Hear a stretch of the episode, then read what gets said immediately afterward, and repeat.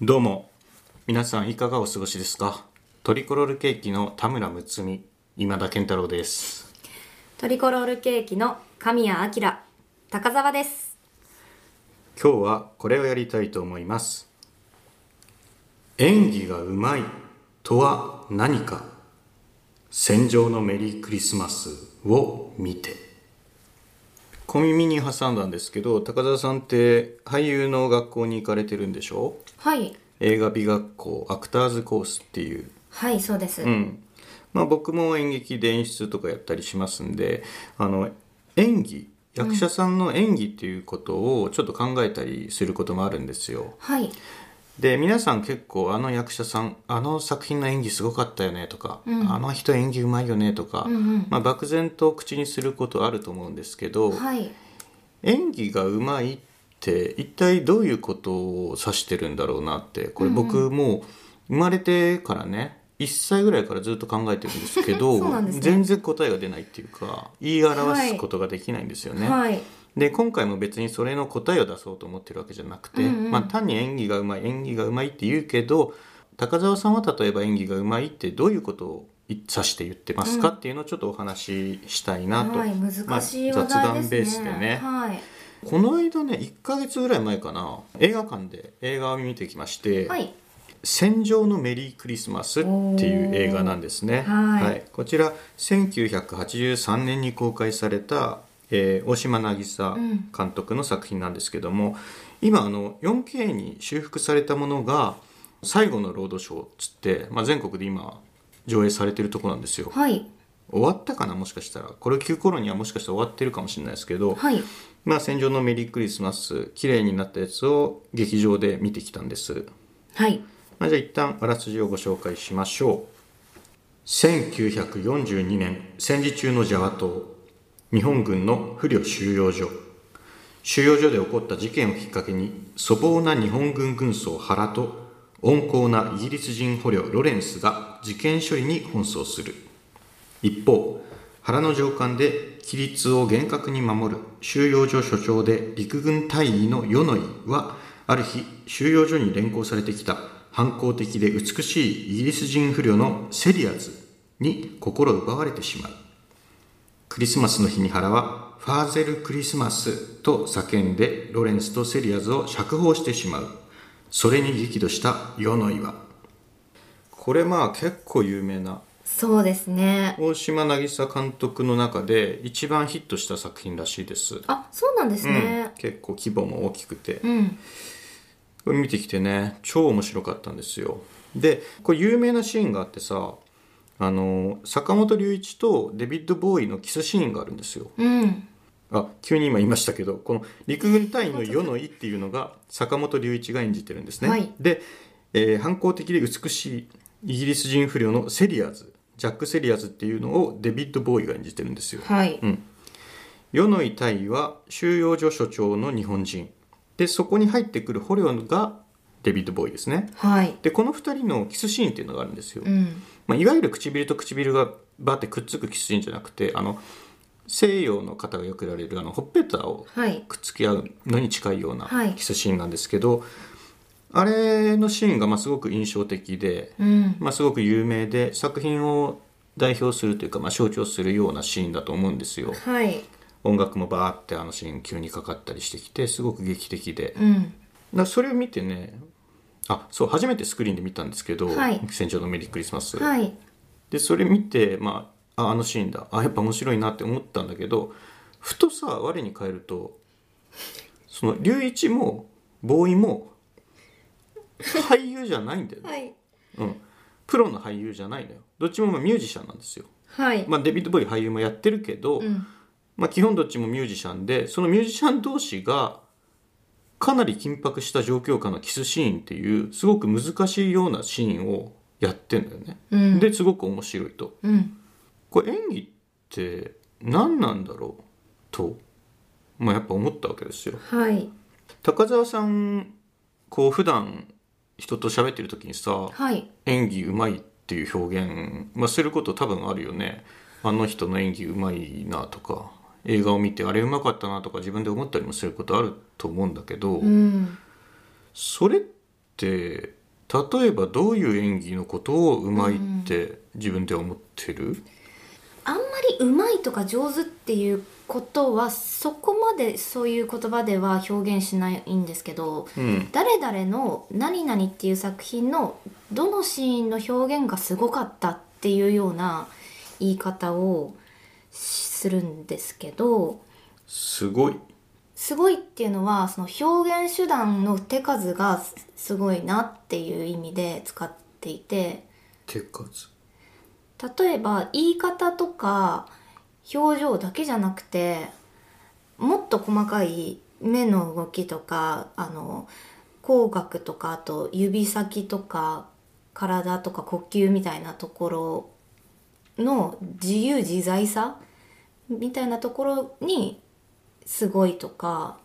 上手みたいな言い方をするなと思ってますね。うーん器用さってことつまり器用さなのかな使いこなしてる感じかな自分の体をうーんそれがうまい俳優ってことそうかもしれないですね演技スキルがすごくあるっていう言い方をするなら、まあ、今高澤さんが言ったのが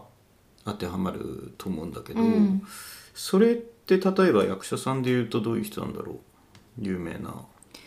有名な役者さんで言うと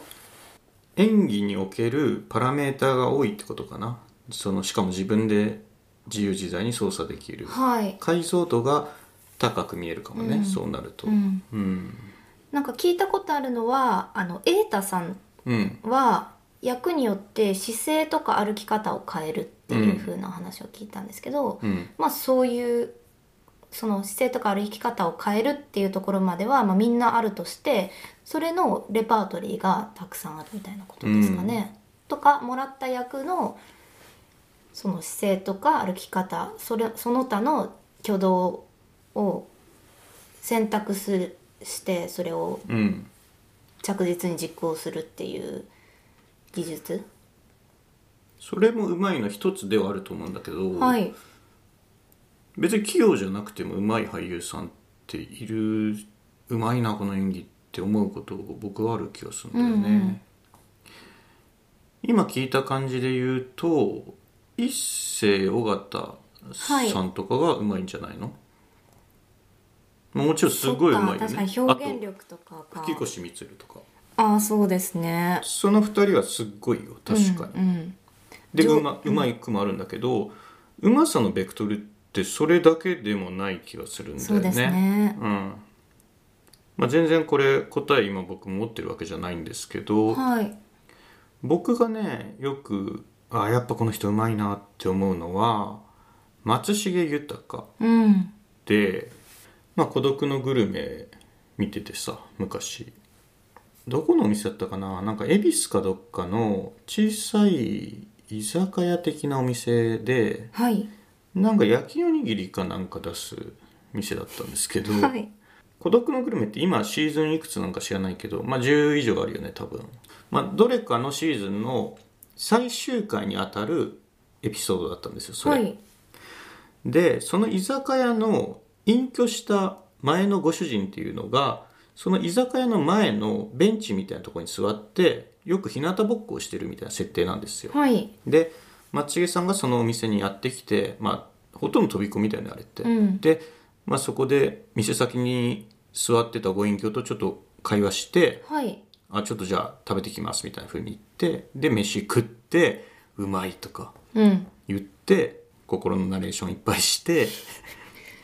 で久住さんのバンドが演奏して、はいで出てきたらまだご隠居そこで日向ぼっこかなんかしてて、はいでまた松重さんと会話することになってさはいでご隠居がね「また帰っておいで」って言うのよ。はいまあ、またお店にうちに来なさいよってことを言ったのねはいしたら松重さんが「また来ます」って最後言ってでカメラの向こうに去っていくみたいな演出だったのね、はいまあなんてことない演出だったんだけどその「また来ます」の言い方で僕泣いたことがあるのよえどこ何が金銭に触れたんですかまあ、おそらく脚本の狙いとしてはその「また来ます」っていうのが店にまた来ますっていう意味とそのまた次のシーズンもやりますっていう、あまあ、その意味が重なってるっていうのは分かって、ーうんでもそれ以上のことを松重さんがやってる気がしたんだよね。うんまた来ますの中にうんいろんな意味を込めてるような気がしたのと、はいあとすすごい飛躍した表現じゃないそれそんなことがこの脚本でできんのってことを松重さんがやってるってこととそれをちゃんと演技として消化できてるうん表現できてるってことに対して僕は演技で何かすごいことをしようとしてるできているうんところに僕は感動したんだよね、うんうん泣くぐらいそれはだからわるはい物語はもう飛び出て、はい物語のラインじゃなくて演技のラインで僕は感動したのよ、うんまあ、もちろんその物語の中でそれをやるっていう土台があるからなんだけどね、はいいきなり松重さんが出てきて「また来ます」って言っても僕はそれは感動しないよはい何がって言うけど、うんまあ、一応その脚本に沿った中で「また来ます」っていうそのセリフは脚本上の意味プラス演技だけでしかいけない何かこう別の次元うのんことも言ってるように思えたんだよね、うんその時の町重さんの演技は。はいとかでまあ結局だから演技がうまいって何なんだって思うと分かんないですけどうん他方で僕は、まあ、これ僕の好みなんですけど要するに2時間ドラマみたいな2時間ドラマの俳優さんの演技はいみたいなあのこれ失礼なのかな言い方なんか置きに行く芝居みたいな、うんうん、誰もにちゃんと分からせるはい仕事人みたいな感じです、ね、仕事人、うんああちょっと仕事人って言ったらドラマの方になっちゃうまあそれもあるけどまあなんだろうなうーんとやっつけでもできるような芝居っていうのうーん言ったら型があるような感じですか方に近いかな,、まあ、ななんかこう個性を別に出そうとしてないし、うん別に仕事だから俺は淡々とやるぜってとこにもこだわりがない、うん職人的なこだわりじゃなく単にギャラもらってるから、まあ、これぐらいやりますはいやりましたさよなら、うんで終わるような芝居うんも僕は好きなんですよ、もうそれすごいことですよねこれこういうことをまあ称して2時間ドラマっぽい芝居って言わせていただきますけど、はいでまあそういう演技がうまい人っていうのが僕は好きではい例えば、まあ、いかにもですけど坂上忍はいあの芝居僕好きなんだよねあのタレント性云々と比較して言ってるわけじゃなくて、はい単純にあのギャラ分の仕事はちゃんとやってうん帰っていくみたいな芝居が僕は好きで、うんうんあとねその路線で行くと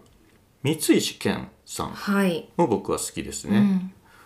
とかまあいっぱいいますね女性だと貫地谷しおりうんさんとかも好きかなえっと2時間ドラマの前のその松重さんみたいなタイプで言ったら、大杉蓮さんとかも、うん一言とかこあのセリフの中にそれまでのたくさんの時間を全部含めてそれが出てくるみたいなセリフの持っていき方をされる方なのかなと思いますね。そこもね多分コツがあると思って、まあ、大杉蓮の芝居もちろんいっぱい見ているし、はいい、いと思うんだけど、まあ、あの人舞台の人だよね、はいで実際にそのキャラクターのバックボーンを背負って芝居してるようにまあ見えるじゃないうんそう見せてる、うん、そう見えるようにしてるだけな気も僕はするんだよね、うんうんうんでそれがやっぱ俳優の本当の仕事だと思うし、大杉さんってそんなに細かく芝居変えてないのよあのあ作品ごとにいろんな作品見てもうんうんまあもちろん最低限はやりますよなんかあったよね黒沢清の V シネでまあいろいろあったんですけど、まあ、いかにもな漫画っぽいキャラクターもたくさんやってますけど、まあ、そんなに微調はしてないだけあどー確かになはいだけどやっぱいろんな風に見えるんだよね、うんそういうパターンのうまさもあんだよ、うんだからすごい器用にその百面相的なジム・キャリー的なうまさっていうのもある、あーはいあればうまさ大杉蓮みたいなこれでいいんだこれぐらいでいいんだこれをちゃんと俺はやるんだっていううまさもあるわけよ、うんこれは難しいところでだから演技がうまいってよくみんなそんな漠然と言ってるなって僕は思ってどういう意味で言ってるんだろうなって。私うまいっていうかめちゃくちゃびっくりした演技があってうんあの「黄昏清兵衛」っていう映画のうん一番の悪役、ね、田中泯さんっていううんあの踊りをやってらっしゃる方うんが出てらっしゃるんですけどあの真田広之さんが黄昏整備役の真田広之さんがあの切りつけてそこからしばらく部屋の中を切られてダメージを受けた状態でずっと這い,、ま、這いずり回ってゆっくり死そんれではいくっ踊てりなのいうそれは踊りになってるの踊りなな踊りなんですよねでも分かんないです俺踊りなのか、でもすそれが本当にすごくて。うん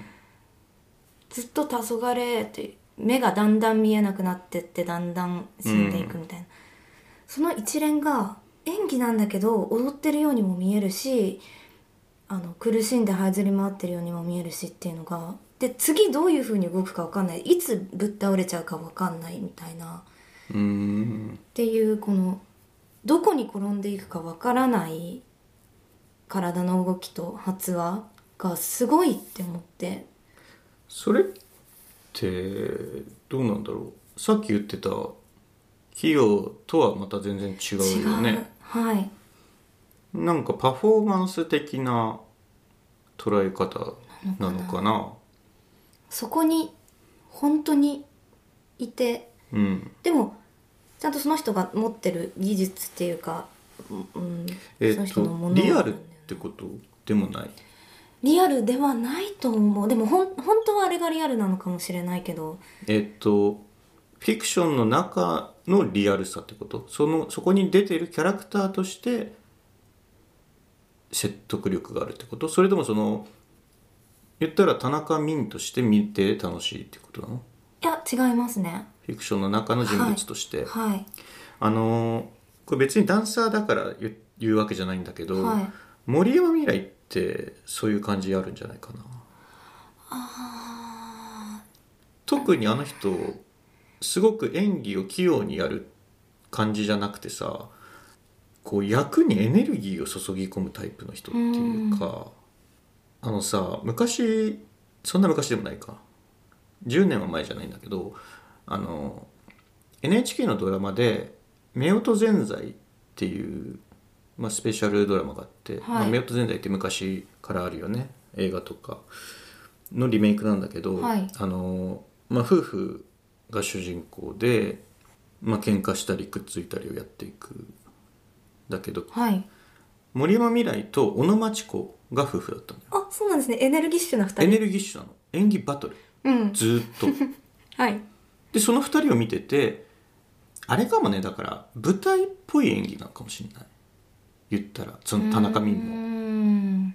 うん、舞台っぽいんじゃないその動きが激しいとかじゃなくてこう空間と時間支配してる感じそうそう支配者としての演技ああそうかも、うんはいそれこそメゾンと卑弥呼の卑弥呼役もまあまあ田そう中だよ美さんねでもそれはもう支配者な感 じがありますそうだね喋あんまりセリフがないけど一言喋っただけでうんなんか変わる感じ、まあメゾンの卑弥呼はまあ相当脚本も演出もそのタイトルからはいしてもう田中泯にスポットライトバンってあ当てる作品だったから、あそうですまねあ、見え方は当然そうなると思うけど、そうだなだから舞台俳優っぽい舞台芸術っぽい演技のうまさっていうのがある、うん2時間ドラマっぽい演技のうまさっていうのがあるあと忘れてはならないのがうまい演技動向じゃなくて、はい演技をすることの凄さっていうのをはい見せるタイプの俳優っていうのもうんまあ僕の言い方ですけどね、はい演技をすることがすごいっていう俳優ねはいまあでもそういう人ってまあ結構なんだろう器用なタイプとかではないから、はいまあ、そんなに次から次に仕事をいっぱいこなすとかそういう人ではないんだけど、だかはいらもしかしたら高澤さん名前も知らないかもしれないけどあの東出昌大って いうすごいですよね東出昌大はすごい技術も高いんですよはいただ人が人がカメラのレンズの前で自分ではないもののセリフを言うっていうことこの特殊さはいいかれた行為、演はい演技ってうんいううんいかれた行為をやる人としてのその器としての輝きっていうのを一番見せてくれるのが東出昌大だと思うんいやですはいわよ。かりますぎょっとするもんなぎょっとするしなんだっけあの高澤さん好きな寝ても覚めても寝ですてかも覚めても例にとればちょっと具体的な流れ忘れたんですけどあのカメラの前でね東出君が生牡蠣を食べ るシーンがあるんですよ。はい、はい、僕の考えですと人ってカメラに映されてる前ではい、生牡蠣を自然に食べることってできないんですよ。まあ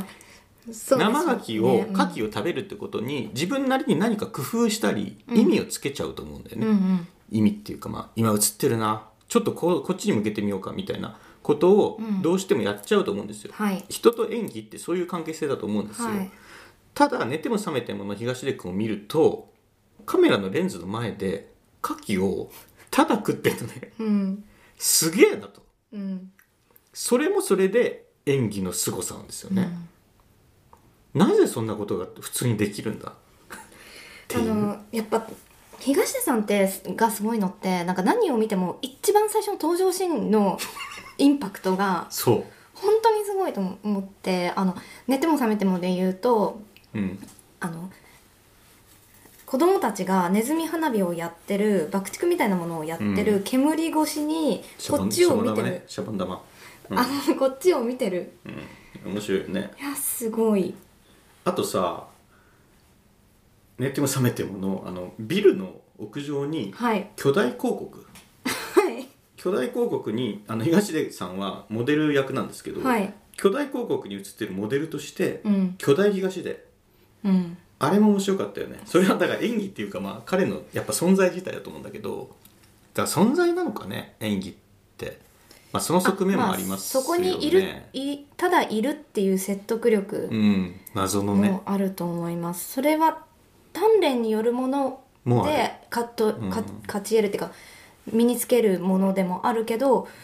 持っちゃってるみたいなこと持もっちゃってるねそれはもううん何にもあれなんですけどなんでかとか全然ないけどそういうことに出くわす瞬間もありますようね。ん、でこれってね舞台だとちょっと難しいと思うのね、うんあの舞台ってやっぱり遠いからはい、観客の目がズームできないんで、うんまあ、どんな顔しててもそのやっぱ体格とかだけではちょっとインパクトって弱いんだよねはい、だからやっぱりそのそこにただいることの凄さっていうことに一番敏感なのは映画関係者なのよ映画監督とかカメラマンなのね、はい、で日本で一番今面白い映画監督っていうか、まあ、昔からそうです昔っていうかな十何年二十何年も昔から一番すごい映画監督って、まあ、黒沢清が黒沢はい、 その黒沢清が目をつけた俳優はやっぱねただいるだけで面白いことが多いんですよ。うん、で、まあ、東出君も目をつけられてましたしただ僕がやっぱあの黒沢清が目をつけた人で一番すごいなって思うのが相川翔。はい、相川翔はやっぱ演技ねすごいしうまいようん、あらうまいと言わなくちゃいけないと思うう、ん、加藤晴彦さんとかどうですか。ああちょっといいかもちょっといいね回路ねはい、えっとねあと西島秀俊ねはい、うんその辺が近いですよただいることができている人たちうです、ん、羨ましい。あそうですよね、はい俳優なんですもんね高はい田さん、も、私はそういうの羨ましいです。高沢さんはダメですよあのただ入れてないかもね、うんあとはどっちに転ぶかわからない危うさとかも。あそっち方身につけたい向そっち方向の方が技技術でどうこうできる話かもねトリコロールケーキの中では何を言い出すんだみたいなのはうん、ある方かなって思ってますうけんど、まあでも基本そうだし鳥原さんに比べればない方です からねそんなものはわおまあそっかそう鳥です原よさんはねもう相川翔よマジで僕多分稽古中に行ったことあるよね鳥原さんは相川翔と同じです言ってた気がするあ鳥原ゆりえって言ってたかも、うん、はいまあ、相川翔好きだから、まあ、鳥原さんの演技もいいなって思うんですうよんね、うんなんだったっけなちょっと全然見直してないから間違ってるかもしれないんですけどはいあ違う人間合格かな、人間合格にも相川さん出てて、うんまあ、黒沢清の映画いっぱい出てんだよね、はいあれが何だったっけななんかすごい知り合いその人間合格に出てくる人で、はいなんかどっかに出張に行った人がいるんだよねお父さん役だったと思うんだけどあまり覚えてないなんか僕も覚えてない、い、い加減に喋るんですけど、はい、はいなんか海外かどっかに出張かなんかに行ってて、はい仕入れ旅行みたいなやつで行っててで事故が起きるんだよね飛行機が墜落するんだよそんな感じだった気がすでるテレビ見てたらあのなんかあるじゃないその海外で大きい事故があるとはい日本人の名前はいなんとかなんとかさんってこうどんどん読み上げていく、うんうんその中にその旅行に行った人の名前があったんだよねはいでそれを相川翔がただ見てるっていうシーンがああーなんっかあってたかもうんやっぱ衝撃的なシーンですってなった時に人ってリアクションを取らなきゃいけないと思うんだよねその衝撃的な事件が起きたそれを見ている自分っていうシーンの時にそれを見た瞬間に何かこう目を泳がせたりとかハッとしたりとか、まあ、ちょっとそれに近いことをどうしてもしちゃうと思うんですようん相川翔はしないっていうかねあのそういうリアクションを普通はしちゃうから逆にしないっていうアプローチは簡単じゃない、うん逆にノーリアクションってういう、んノーリアクションでもないんだよね相川翔は確かよく覚えてないんだけどただ見てるんだよねやっぱうーんそれってすごいなって思って、なうんなんていうかこうこの時のキャラの感情を自分の中で整理がつかないと演技ができませんっていう役者さんいるじゃない、まあ、はいそれが普通なのよ、はい相川翔は多分そうじゃないんだよねなんかこういう感じですよね多分うん台本にこうセリフこう書いてありますからじゃあこれ言いますねはい行きましょうだと思うんだよねうんで東出君もどっちかっていうとそっちだと思うんだよ台本にあることをただ読める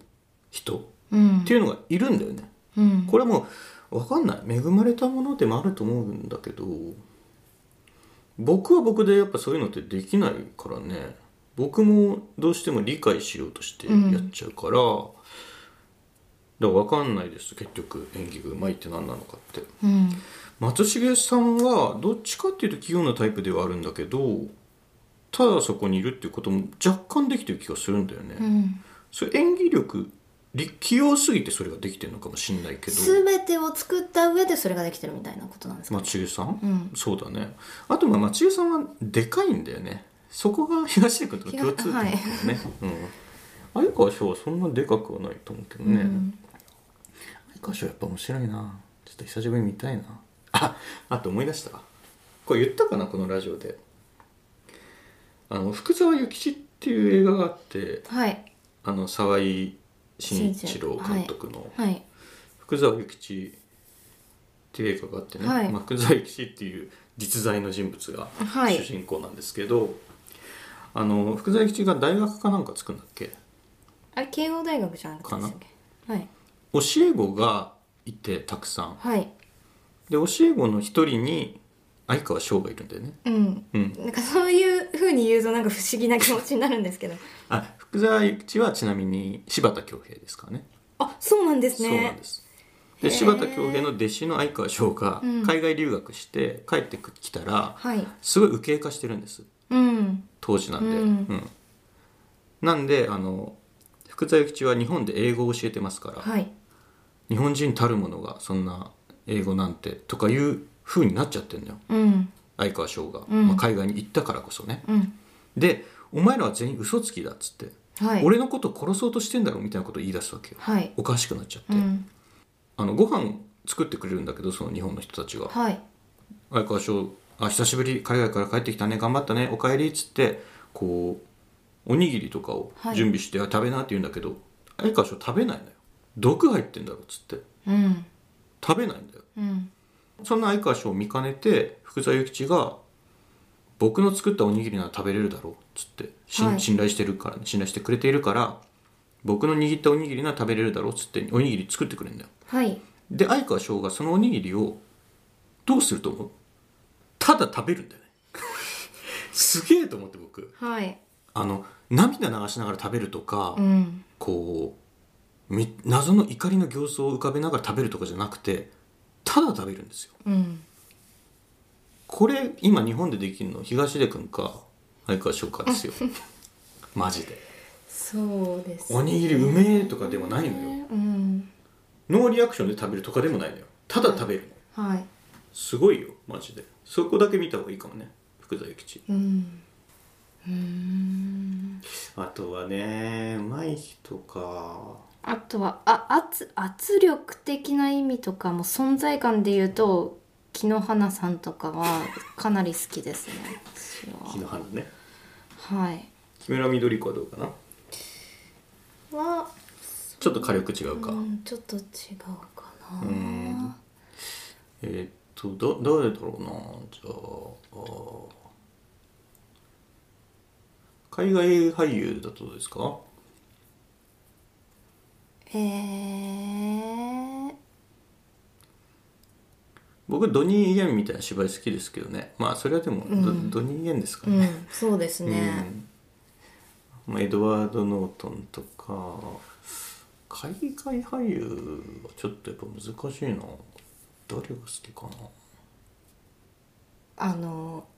人ですかねあのポン・ジュノの作品によく出てるソン・ガンホそんなもまうあ上手とかわからないですでもスター性だねわからないうんソン・ガンホねあ僕キムタクの芝居も好きですよあごめんなさい木村拓哉さんはのいことですけど、はい好きですよ結構あの人独自の解像度持ってるいい俳優さんですよね勘勘なのかなあのタウンワークの CM やってんじゃんはい芦田愛菜とはい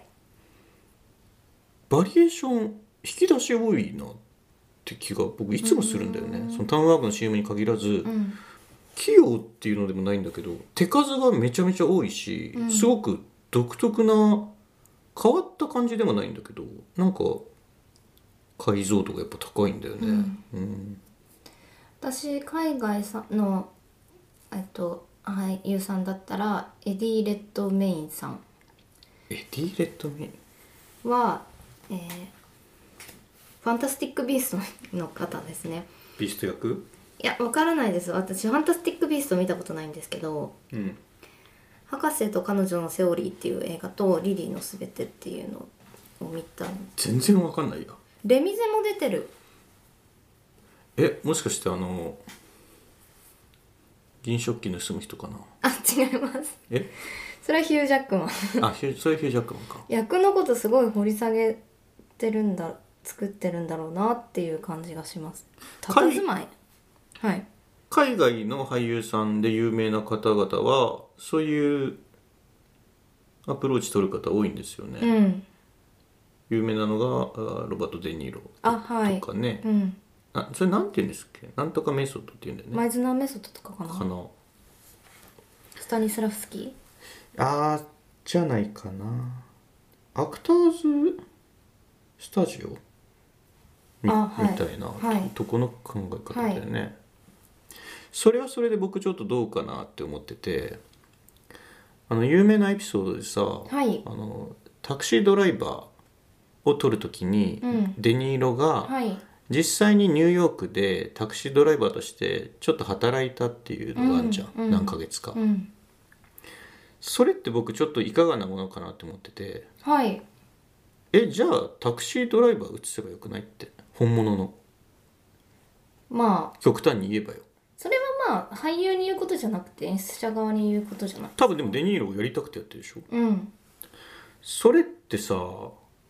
まあそのデニーロの有名なデニーロアプローチっていうんだけど、はいそれ聞いて思い出したのがえーっ、とね戸田恵梨香さんはいが、あのデスノートが実写映画化された時のはいミッサミッサミッサミッサ役だったじゃない、うんでそのメイキングみたいなの僕たまたま見てたんだけど、はいあなんかねミッサミッサがこう手と足を縛られて監禁する監禁されるみたいなシーンがあったのよはいでその時にカメラを回す前に戸田恵梨香さんがあの手を縛っ縛ってもらってたんで実際にはいその方があのリアルだからってことではいそれってでも演技ってそういうことって思っちゃって僕はうんそれでいくとさあの刺されるシーンを撮るときはうん実際に刺されなきゃいけなくなっちゃうじゃん、うんうん人を殴るシーンでは人を殴らなきゃいけなくなっちゃう、うんでも演技力演技を仕事にするっていう場合殴られたように見える演技とか、はい殴ったように見える演技ができないとじゃないのって僕思ったんだよねはいだからデニーロもタクシードライバーっぽく見えればいいわけだから実際にニューヨークでタクシードライバーとして働いちゃったらうんそれって役者が一番面白くなるところのうまみっていうのがなんか違うことになってんじゃないかなってちょっと思ったんだよね。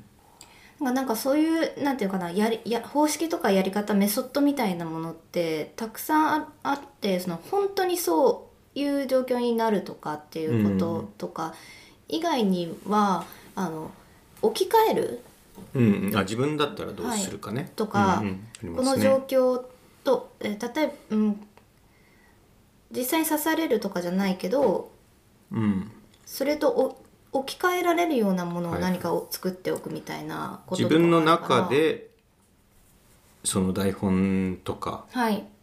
の設定に自分の中でできる限り近づくっていうやつだよね。はいうん、でそれまあが台本の状況と自分の作った状況が全く関係なくてもようんうくんて、そうだね。みたいなこととかもあるからなんかそれは選択の問題だとは思いますね。まあこれは僕がそんなにリアル動向にあんまり興味がないことに端を発してると思います。はいまあフィクションの中の話はフィクションの中だけのリアルで僕はいいと思ってるんで、うんだからなんか最近はちょっと勉強するようになったんですけど、そういうところで書いてるのはあの俳優が勝手に自分であの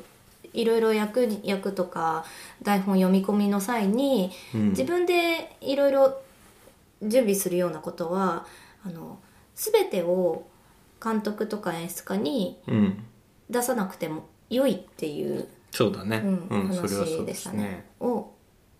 うん、があってだから実際にどうしてたっていういうことはあんまり関係はないかなと思います。これはでもその映画も舞台もやっぱ演出家がいるわけで。はい、現場現場で全く違う価値観でしょうからね、うんまたミュージカルとストレートプレイでも全然やること違うでしょうから、は千差万別こう一概に言えることはありませんけどねだしあと演技うまい下手はやっぱもう演出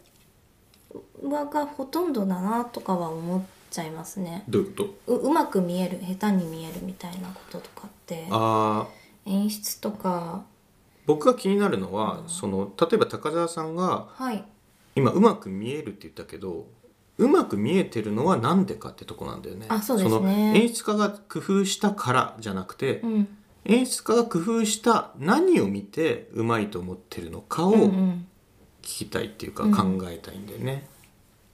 うんこういう時まあでへ逆はい真逆の要素から考えると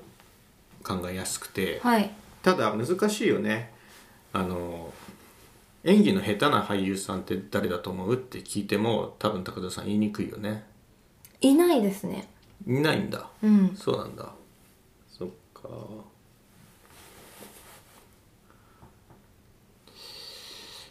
あそう絶対にないえまあみんなそれぞれに魅力があっちゃうもんね武田鉄矢はどう武田鉄矢うんあんまりお芝居見たことな見いたことないかもそううんかうーん声優の話しちゃいます こ声優さんの演技うまい下手が出てくると話はややこしくなってきてねややこしいうん表現難しいですけど、何がうまい下手って、まあ、一概に言うもんじゃないと思いますよって僕さっき言いましたけど、はい田村睦美さんは演技うまいね声だけですしね声だけなんだけどねだからなのかなその時の演技がうまいって何のこと僕は言ってんだろうななんかこう立体感とかな私はなんか最近「名探偵コナン」を見てるんですけど、うん声優さんがまだあの、えー毛利小五郎役がのかな神谷明さんで、うんうんそれ見てるとなんか「おい」とか「わはは」とかなんかそういうリアクションっゲンタじゃないそれ今両方ともゲンタじゃな かったて「ああいかなん」じゃないですほぼ一緒だけどなじゃないんですけどなんかその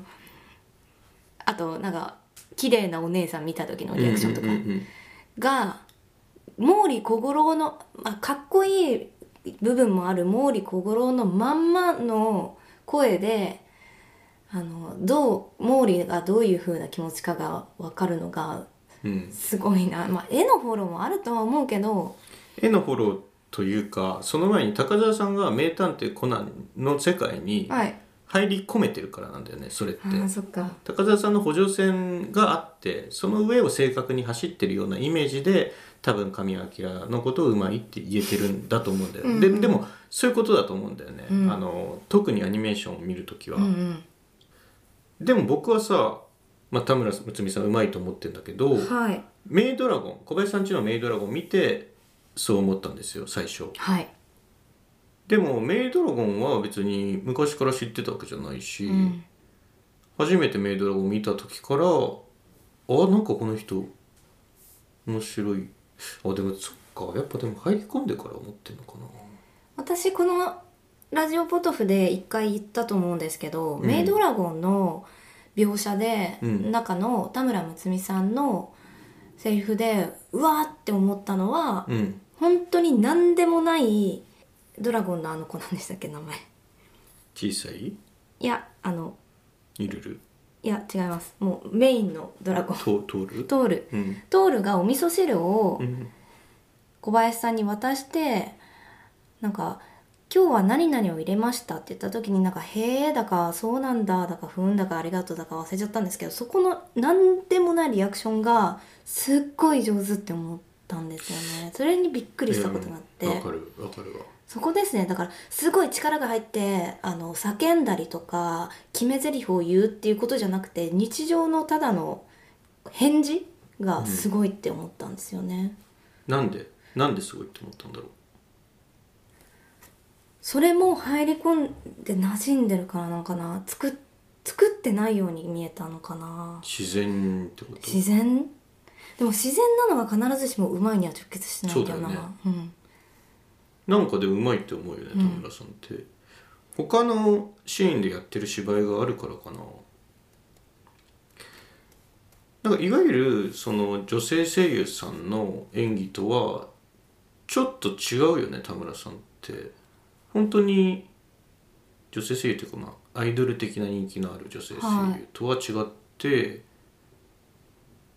本当に映像の俳優さんみたいな芝居だと僕は思うんだよね。ああそうですねで基本そういう芝居をやってるからこそその自然なリアクションみたいのをやってる時にこう見てる側が気づきやすいというかうんあやっぱ田村さんすごいって思いやすいといううか、んやっぱの部分がやっぱやっぱの部分がやっぱあんのかなすっごい特徴的だったりしないからなのかな逆にでもちょっとハスキーでうん特徴はありますよ声質にね特徴はあるしやっぱでも細かいのかもね、まあ、器用ではあると思うよでもたあの、いろんなキャラ本当はできるし少年のキャラもできるし、色っぽいお姉さんのキャラもできる、で器用な中でえーっとこその小林さんの返事とか解像度を上げたやつができたりとかもするまあでもトールが相手だからより際立って見えるっていうのもあるかもねあートールはどっちかっていうとまあアイドルっぽいそうです演ね技ではあるもんねそのトールっていうキャラクター自体が小林さんに対してすごい作ってたりもしそうますそもんうねそうそう演技の中の演技っていうかね、はいうんいいんだよな小林さんちのメイドラゴンってちょっと偶然なんだけどさ昨日も見ちゃったんだよねえ小林さんですか小林さんちのメイドラゴえンうん12本見なきゃいけないのにそんな時間あるんですかあ2023年冬アニメを12本はい追っているところなのにそれ以外のアニメ例えば小林さんちのメイドラゴンを見る暇があるのかって聞いてんのはいなんて言うと思う僕あるよないんだよ ないんだけど見ちゃうんだよねどうしてもねいややっぱ田村睦だから演技がうまいとは何を指す言葉かっていうとこなんですけど、まあ、仮に結論を出すとすれば、はい田村睦美のことを指すでいいんですかね田村むつああわかんないですあびっくりしたのは小林さんのそのリアクションだけだから他に漂流団地とかも見ましたけどあやっぱうまいなみたいな気持ちには別にならなかったしっかり入り込んで楽しみましたけど、まあ、小林さんっていう作品がコメディパートとシリアスパートを行き来して、うんまあ日常パート日曜パート、だから一つのキャラの演技がこう際立って見えるんだよね一つのキャラの演技の中だけでも、平熱が長いっていうのもあるかもしれないですねああ小林さんっていうキャラクター自体がオタクモードの小林さんもあるもんねあはいと酔っ払いモードっていうかはいはい、そっかうんなんだその服は通るねはい似てない似てないかな似てると思うけど 似てるよくわからないヒューマン伝わるか あのよ居酒屋でね滝谷君と飲んでて、はいよ酔っ払っちゃうんだよね、はいでトールが迎えかなんかに来て、はあい最初からいるんだっけでトールは普段あのメイド服はい着てるんだけど、まあ、あれ実際はメイド服じゃなくてねうろ、はいうろこなんだけど、うんうん、で小林さんはメイドオタクだから、はいで古き良きこう昔のヨーロッパのレトロなはいメイド服が好きなんだけどトールのその着てるメイド服っていうのが、まあ、いわゆるドン・キホーテ的なうん邪道みたいなことで安っすかねぽめな、うん衣装としてのメイド服なんだよね。うんでそれを見て小林さんが「なんでその服は」って言うんだよね。はいうん掴んでるなこれ。うん、ポイントを掴んだ真似が今できてますね。あそうですかはい。あでさその流れでさはいあのメイドラゴンの一期だったかな一期のミュージックビデオを見てたのねはい昨日はいいろいろバリエーションがあってその曲のバンドがはい、すいません何してんのかなって思っちゃった今その曲のバンドが演奏してるパターンのミュージックビデオもあれば、はい出演声優たちが自分の演じてるキャラのコスプレをして、まあ、歌ったり踊ったりへーしてるっていうバリエーションも実はあって、はい僕昨日初めて見たのよ、それはいこんなのあるんだと思ったんだけどはい田村さんが小林さんとして出てるのようんずっとうんだから田村名前の田村さんがそのセリフとかじゃないんだけどまあ自分の顔と体を使って芝居してるのを初めて見たんですよはいまあだからセリフじゃないから表情とかしかないんだけどなんかまあ新鮮でしたよあそうですか普通のセリフとかもねちょっと聞いてみたんですけどねいわゆる吹き替えアフレコじゃないうんえでもむずいよねやっぱ声優なんて本当にうまいの尺度がいろいろだからねまあ基本はそのテクニカルなことを指すんでしょうけどうんうんまあだってやっぱ声色も特徴的じゃないですか、うんうんみんなそれぞれのうん特徴を持ってるから、で求められるのはやっぱリアルじゃないからリアル一辺倒じゃないから、そのフィクションの中のリアルさっていうかそうまですあ、ね独特な節回しとかが主なのでもうよりうまいとは何ぞやっていはうい尺度が、あいっぱいあるよね。やっぱデフォルメとかもあるかな、うんマイペースな女の子だとしたらそのふわふわとかほわほわ度が結構デフォルメされて突き抜けてるみたいな感じだったりもするしうん勝ち気なキャラとかもそうですけどうんうん難しいですねまあ、神谷明宮野真守っていうのはまあある種誰もが納得しやすいうまさですよね、うんうん今何分ですかちょっとやりすぎてるかもしれないので、じゃあこの辺で、まあ、高田さんなんてあの俳優なわけですから、はい今映画美学校ですかはいその俳優養成スクールみたいなところに行かれてるわけなんで、まあ、どんどん研鑽を積んではい演技がうまいと演技がうまいとは何ぞやと考えながらぜひご自分でうまい演技魅力的な演技ってところにうんたどり着いていただきたいそしれはもう進化し続けたい、うん試したりしたい、はいまあ、考え続けてください、うん演技についてははい僕は僕は僕であの声優さんの演技とかアニメーションにおける演技ってなんだろうなってことについて徹夜で考える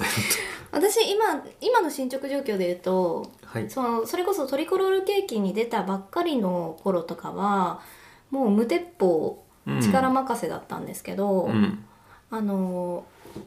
最近試してるのはあのちゃんとカチコチにあの調べたりとか役の役を深掘りするみたいなところをうん試してるところですね、あそうなんだそれをやった上でお芝居したらどういう風に見えるかなみたいなうんのをやってるところですねそれまでも無計画だったので、うんいいんじゃないうん、っていう状況です。僕が演技をするときに気をつけてたのは、はいまあとにかくでっかい声を出 す舞台なんでね基う本、ん舞台なんでねって言っても15人とかの会場でも でかい声出しそれ出しますよそれ聞こえればいいとかはないんですか別にいやでもよりはっきり聞こえればいいでしょ、そっかうん、おばあちゃんおじいちゃんおばあちゃんにもはっきり聞き取れた方がいいでしょはい逆朝の忠信って呼んでください 逆逆初期の朝の忠信とはい呼んでくださいはいでもねなんだっけあれ映画だったっけな、まあ、映画とかもちょろちょろと僕出たことあるじゃないですか、は声でかいとか言われたかもしんないなうん声でかいだっけな芝居がでかいだっけな なんかやっぱそういうあこれはそうだよな舞台の演技だわいうんと思ったことはあります私誰に言ってんのって言われたことあります声がでかくてあ高澤さんが、はいへえあ誰に言ってんのっていうのはまあでかいってことだよねはい、うんあの2人で喋るシーンでそれも映像ね映像のあまあそれはなんていうかなちょっとした講座みたいなもんですけど、うーん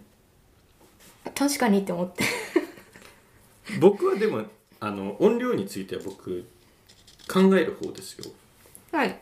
とにかくでかい声を出すっていう判断は自分で演出をする時だけですからねはい基本僕は音量にはこだわるタイプなんで、はいそうですね共演者の声のレベルと合わせることがまず第一だと思ってるんで、うん鳥原さんはいつも本番を迎える前にうん今回の目標は大きい声を出すって言っまあ、それはねてますね、彼女はそうでしたね、はいうん鳥原さんはだって大きい声であればあるほど面白いんだから、はいそりゃ面白いそうでしょう、うん、大きい声出す目標に据えてんだ長々とすいませんやっとこれがシーズン50の2本目なんですけどはいやっとこの落ち着いた喋り方っていうのに慣れてきました落ち着いてまあすそなんかいつもと同じいつもと変わらないですかはいいつも割と落ち着いてますよ庭さんはあそうでした、はいまあでもね自分を振り返って自分を俯瞰してうん演技とは何かっていうのを考える目線にもこれはつながりますそしたら落ち着いてると暗いのあの解像度をそれぞれ上げるなるほどのがいいかもしれませんねたださここも大きな問題があってはい演技って何をするかが基本決まってるのよああ喋る言葉とかそうそうそう行動がそううんこの今ラジオって1分後に何を言うかすら決まってないんだよねはい今こうやって喋りながら次何を言うか自分にも分かってないわけだから、うんうんその中で落ち着いて見せるとか明るく見せる暗く見せるっていうのをリアルタイムで考えるっていうのはなかなか高度ですね高度だよねそれこそパーソナリティとしての経験が確かに浅いわけですからね、まあ、自分のできることからやっていこうと思いますそれがいい声でを出すはいかなと思ってますはいそれではありがとうございましたありがとうございました。